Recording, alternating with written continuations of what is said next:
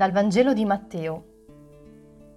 In quel tempo Gesù disse ai suoi discepoli, Il regno dei cieli è simile a un tesoro nascosto nel campo. Un uomo lo trova e lo nasconde. Poi va, pieno di gioia, vende tutti i suoi averi e compra quel campo. Il regno dei cieli è simile anche a un mercante che va in cerca di perle preziose. Trovata una perla di grande valore, va vende tutti i suoi averi e la compra.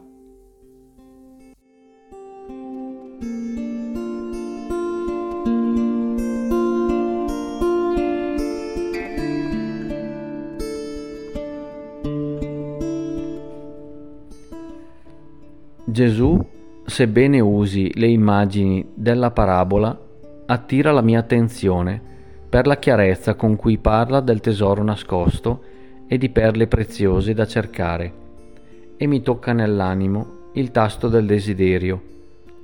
Mi accorgo di essere un fascio di desideri buoni e cattivi, cattivi da far seccare e buoni da coltivare con sempre maggior cura per imparare a scegliere ciò che dà sostanza alla vita e per essere come il cercatore di perle che, deciso, dopo aver trovato la perla più bella, vende e investe tutto per comprarla.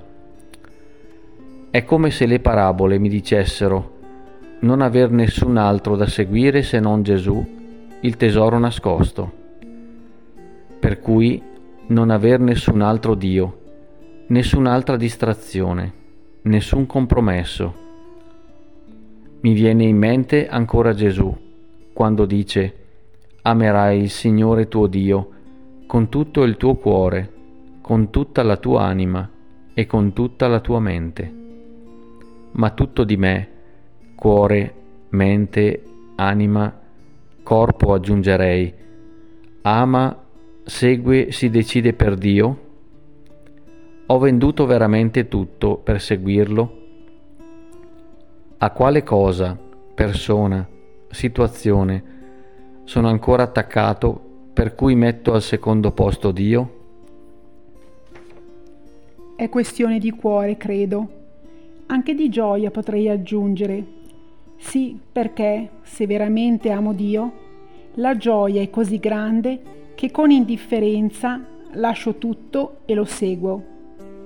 Credo che lasciare tutto significhi anche saper gestire la vita con cuore libero perché in fondo una bella macchina o un buon lavoro non ti fanno felice per sempre e la persona che ami ti può deludere perché è limitata.